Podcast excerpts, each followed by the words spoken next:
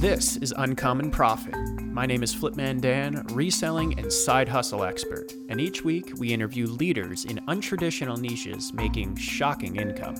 Thanks for tuning in. Now let's get it.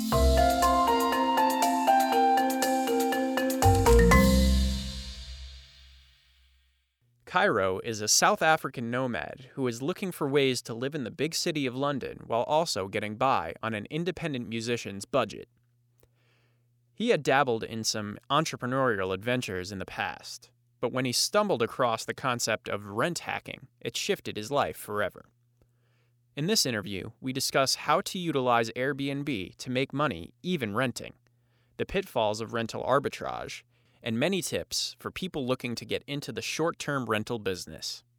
Please subscribe on Spotify or YouTube and make sure to share this with a friend who would love to learn about ways to make an uncommon profit. And now, Kairo.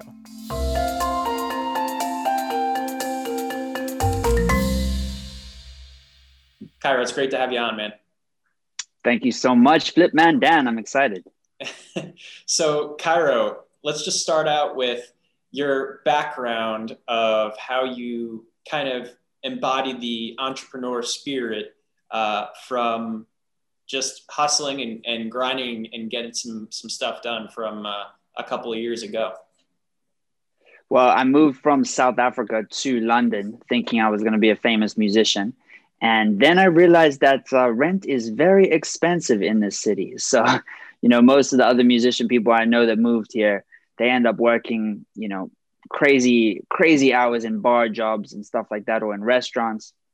And then you don't have any time to play music. So that felt kind of counterproductive. I was like, I didn't move all the way here to just be like a waiter in a restaurant. So I tried to figure out side hustles that I could do while pursuing the music. And uh, yeah, did a whole bunch. I was a, a tour guide. I was a pub crawl company owner. Um, I did a whole bunch of these different things, like copywriting for different companies and that kind of stuff.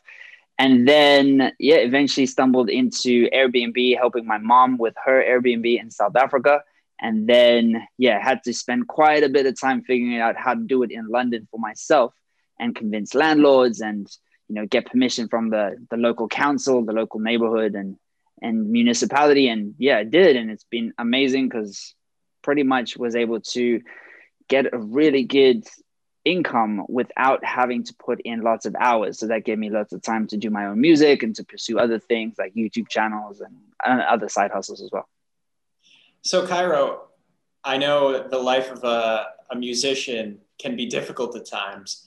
Before you jumped into the Airbnb side hustle, uh, describe your your uh, living situation and how you kind of worked your way up into your current spot.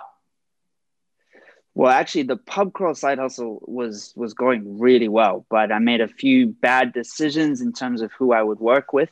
Um, yeah, and then that ended up in kind of embezzlement. A business partner stole lots of money, and then that company basically went went down the tube. So that was pretty depressing because I had to move out of my apartment and just like couch surf for months to be able to save up because basically all my money was tied in that company and those bank accounts got frozen and everything it was it was awful so yeah, I went from having a pretty decent apartment to having to like couch surf and like stay at random people's houses, acquaintances, that kind of thing.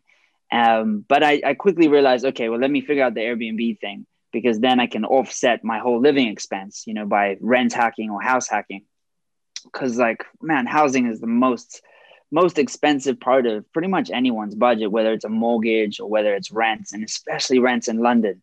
Uh, especially before 2020 was just insane. People spending 60, 70, 80% of their monthly income on, on rent. So I was like, I got to get rid of that. And if I can hopefully make a profit on top of whatever Airbnb stuff I do, that would be ideal. So yeah, so that's what I did. And it was a bit risky in the beginning because I had to get a loan to be able to afford, you know, to convince a landlord. I was like, okay, well, I'll pay you I'll pay you more deposit and I'll pay you a you know a month in advance and I'll pay you the, the last months in advance as well, that kind of thing. So that ended up being like, you know, ten thousand dollars that I had to come up with. So I had to get like a hard money loan basically to cover that. So there was quite a lot of risk involved, but luckily it, it turned out for the best. So I know rent in big American cities like New York City can be upwards of two thousand um, dollars. Yeah, that, is that something that is in London as well? Oh yeah, for sure. So the flat, the first Airbnb flat I got, I have four now, um, and two of them my my fiance works on with me as well. So the first flat that is still, they're all in central London, and uh, this one is 2,275 pounds. So that is probably upwards of $2,500 and it's for a two bedroom apartment. So it's, it's quite steep. and then you have to pay council taxes, utilities, all that, uh, all that stuff on top of that as well. So, and this, in this apartment, this is uh, the one that I, I kind of rent hacked. So we turned the living room into the biggest bedroom um, for one person is fine for two people it's a little cramped um, but it it's you have to like keep that perspective that oh okay it's very cramped now but you know we're not paying rent. Because basically the two other rooms completely offset the rent and make a healthy profit on top of it as well. So that's what we started with.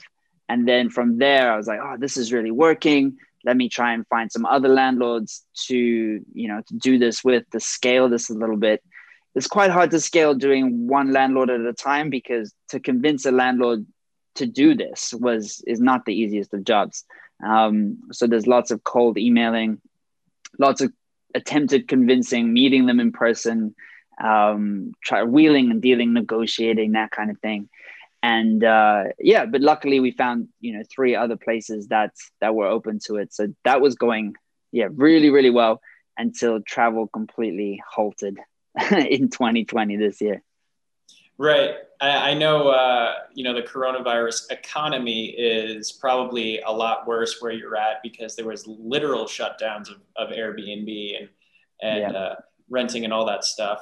But before you got into the rent hacking scenario that you kind of developed for yourself, what kind of effort did it require to get these landlords to agree to these terms and how much outreach was required for something you know where it isn't necessarily desirable for these landlords to allow you to do something like this.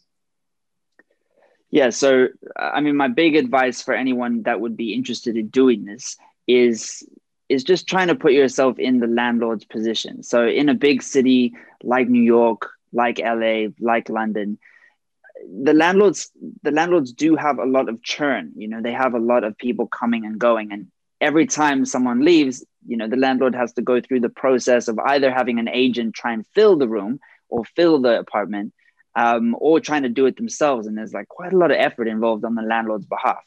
So the landlord uh, you know they they hate vacancy. So if there's a month open or two months open that ends up costing the landlord two thousand, three thousand, six thousand dollars. Is a lot of money, right? So I tried to use that as as much leverage as I could by saying, look, you know, I'm going to be having professional cleaners in. I'm going to be doing the cleaning myself. I'm vetting the guests. I'm, you know, they're coming for two or three days. They're coming to a big tourist destination. They're not going to be. They're probably not even going to be cooking that much. You know, they're probably just going to be sleeping in the apartment. So in terms of wear and tear, you'll have them actually less. Uh, sorry, you'll have them using the apartment less than a regular tenant would. Um, so that I think that kind of swayed the first landlord, and also I just had to like I just had to be annoying and nag him really. You know, his property I thought was overvalued. I thought he was asking too much rent for it and um, and then he said no to me the first like four times and then eventually i was like okay look i'm to keep calling you every week and you know if someone takes it at this very high rent that you're asking fair enough good luck. But if they don't then let me take it. Let's try it out. Let's do like a six month trial. And you know if it's not worth it if it's not worth it for you if it's not working for you just give me a month's notice and then you know we'll we'll shake hands and leave as friends. And uh, yeah, after I think five weeks from my first contact with that landlord, he eventually said yes. So it took over a month to get that agreement. But uh, it's been worth it for him because I've been here four years now. So he hasn't had any churn. He hasn't had any vacancy. He hasn't lost any money in that regard.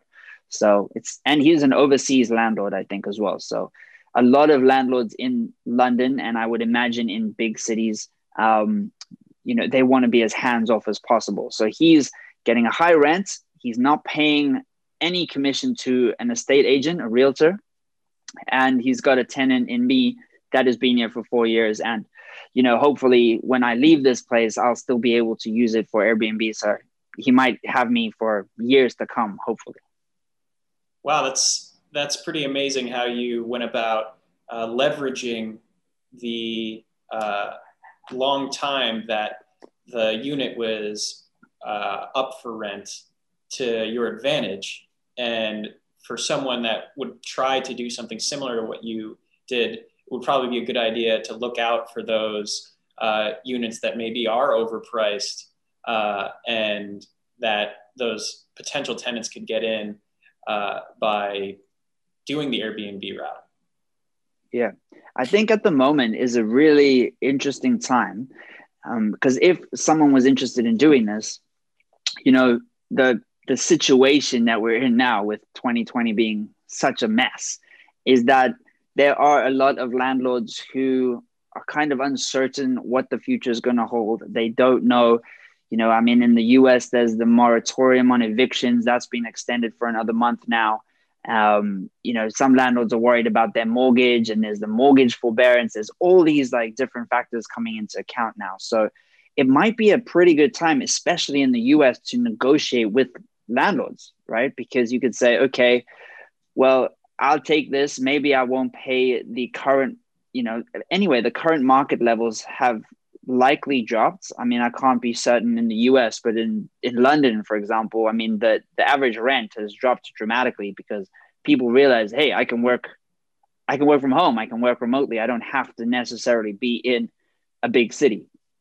So you can use that as leverage when negotiating with a landlord and be like, all right, well, you know, I'm going to be getting tourists in, I'm going to be getting in these short-term renters. Regardless of what happens, I'm going to be paying the rent.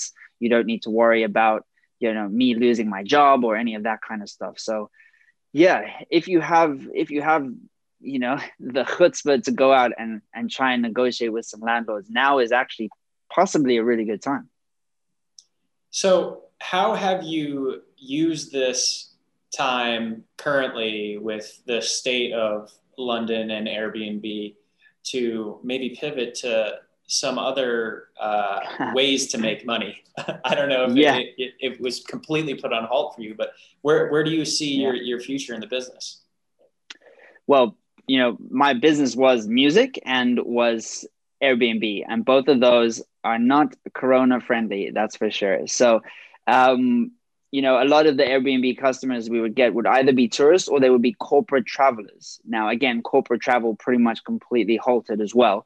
So it kind of made me realize, and now you see it on financial YouTube channels all the time, the importance of diversifying and mitigating your risk. And they often talk about that in terms of like your stock portfolio or you know get get into real estate get into bonds get into crypto get into the stock market you know mix mix it all up. So if one of those has a bump in the road you're not going to be you know left holding the bag. So yeah 2020 definitely made me realize that because we went from having a very very healthy side side hustle income to basically having to you know really put foot to make sure that we covered our basic expenses because you know just our expenses every month with the the rent and the utilities and everything that came to 10,000 pounds a month. So when coronavirus first happened we were like uh we still have to pay i think it's i think 10,000 pounds is like 13 maybe 14,000 dollars you know and that's our fixed costs. So we had to negotiate really hard with the landlords to try and you know work together on that. And thankfully the landlords understood and they're like okay well we'd rather get less money from you than you leave. And then we have no one and we have to try and find someone in these uncertain times.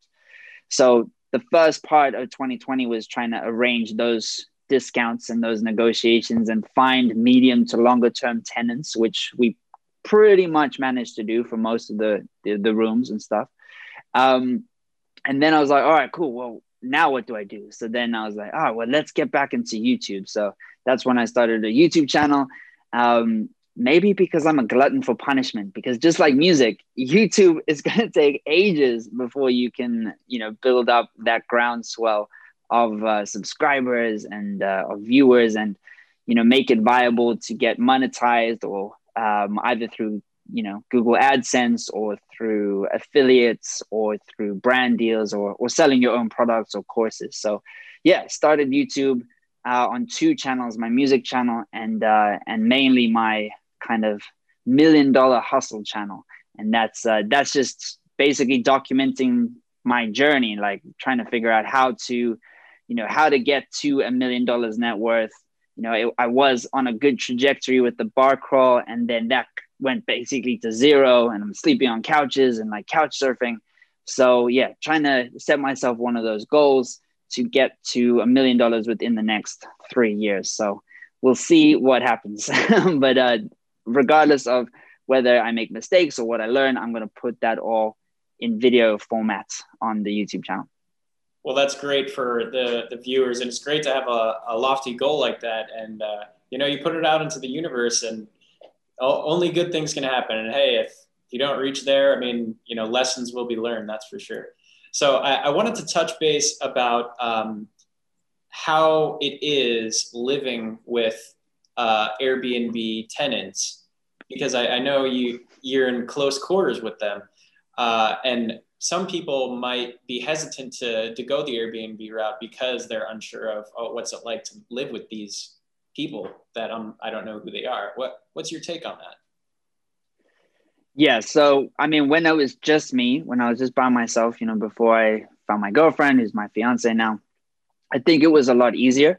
Um, one because there were also there was also one less person in the apartment so you know in the in the apartment that we live in there's two other rooms guests often travel in couples so there would be six people sharing one bathroom so regardless of whether they're guests or not whether they're regular housemates can be a little tricky you know with so many people needing to use one shower one toilet. Um, so that's that logistical element is a bit of a pain. And then also it's a big learning curve that people are coming from all over the world and they have different customs and they have different you know different ways of doing things. You know for example in like a lot of asia the bathroom is a wet room. So everything kind of gets wet and that's how it's designed but that is not how the bathrooms in the UK are designed. So I'd be like, why is there water everywhere? And it took me a while to realize because I haven't been traveling in Asia that that that's that's just a cultural difference. They they do things differently there. So yeah, it was it was it was pretty interesting to to to kind of gel with the different cultures. And then also some sometimes people do weird stuff. Like someone used my toothbrush. Like why why why why would you use my toothbrush? Um, so that was that was that was a weird that was a weird thing. Like you don't want to go to your toothbrush and it's wet and it's got like yeah I'm like no Um, but the worst, the worst Airbnb situations, thankfully, weren't when people were living with us. That was when we were renting out like a whole apartment. That we had a few, a few weird situations there. You know, like people booking it and throwing a party. Like I made a video about this actually about how the the one flat got catfished. You know, um, yeah, it's pretty funny video. But luckily, you know, I managed to get most of that through the Airbnb Resolution Center back because they caused a lot of damage. Um, but overall, it wasn't a terrible experience. And you know, if if anyone watching this is interested in you know doing Airbnb, the Airbnb Resolution Center, it's not insurance, um, but they are pretty helpful. And as long as you have documented everything and there's like a clear way to show what was damaged and you can find quotes for replacements or for any kind of repair work that would need to be done you know they're pretty reasonable in helping you out and then you can also get third party insurance which is a very good idea to to kind of mitigate any of those kind of things and then um, it, when you are directly living with guests just by having like a clear set of guidelines and managing expectations i think that's really important you know um, that's that's kind of the main thing i try and do because this flat for example it's is a good flat you know but if people are leaving five star reviews which every airbnb host strives for because if you don't get the five star reviews, Airbnb basically thinks you failed. So it's like you get five stars, which is pass, and four stars, which is fail. So that's kind of a, a very high pressure system to be in because the guest doesn't realize that. So the guest might have had a great time and they give you a four star because they just don't love London that much. And you're like, ah, oh, that means I failed. Um, so trying to manage their expectations that they're not coming to a five star, you know, four seasons hotel. They're coming to a five star shared accommodation Airbnb. And I think that, especially when starting out with Airbnb, being able to manage those expectations will save you loads of heartbreak, loads of heartache, and loads of, you know, angry messages that you have to diffuse. Wow. So manage expectations. You know, you're yeah. going to be sharing a bathroom potentially with six people. Surprise. um, so, what other lessons have you learned over uh, the years of this Airbnb experience? Well, I learned how to like make beds like an absolute champion. Um, but the first while when I just had the one apartment, you know, I was making all the beds, doing all the cleaning, and I ain't got time for that.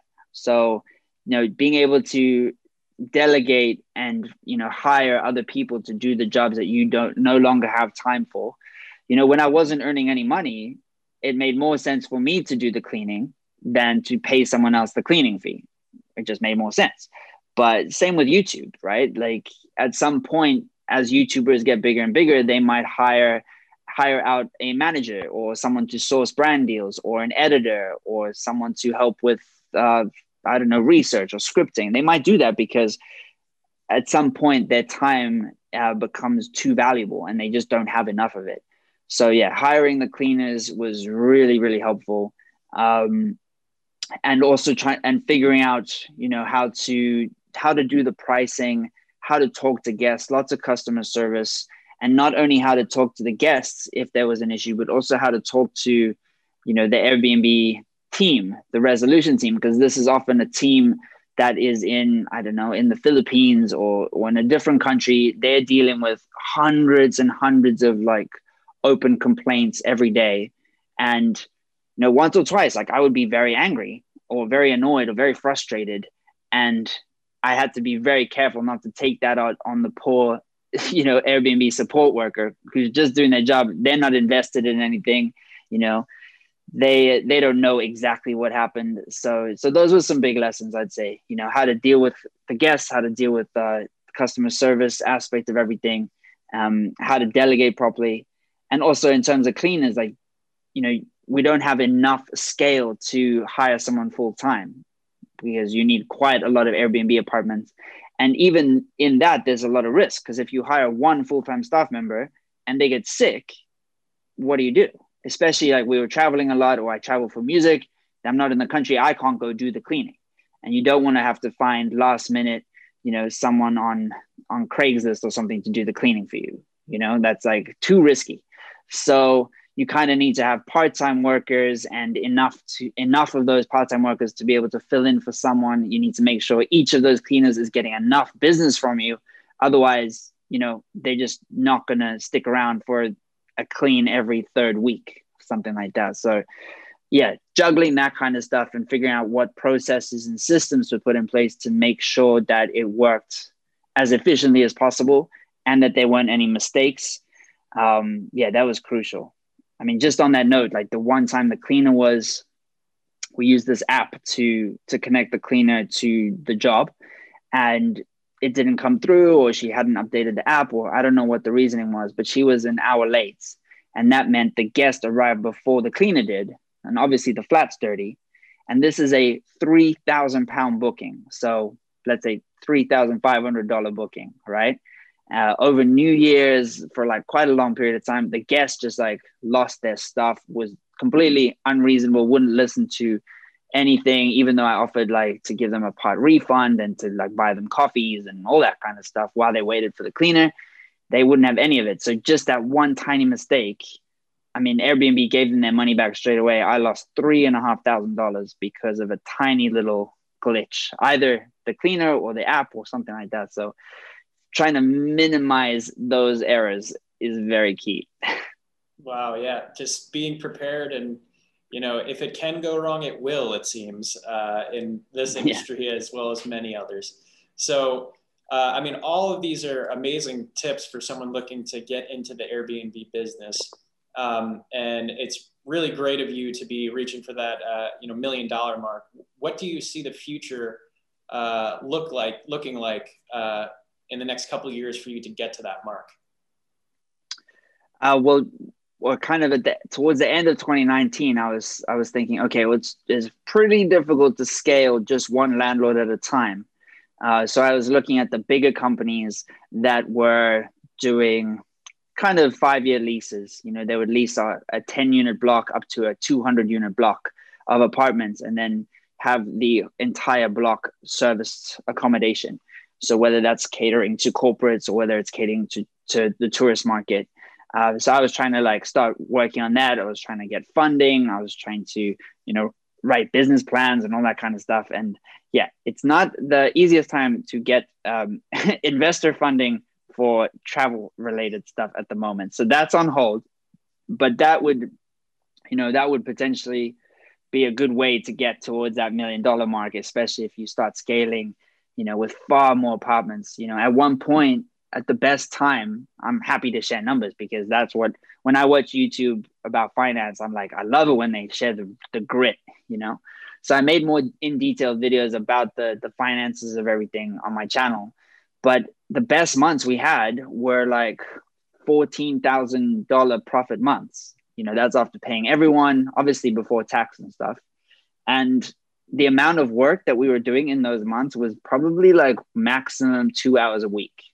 So, you know, $14,000 for eight hours, nine hours, 10 hours a month, you know, I'll take that. It's pretty, pretty great. So, in terms of scaling that to that's from four apartments. So if you scale that to 40 apartments or 100 apartments, uh, could be incredible.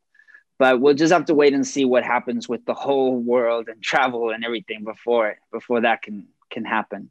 And um, so other things that I do, I, I started working at a, a music marketing company, freelancing there, getting some of my own marketing clients because I've been doing marketing for a while now.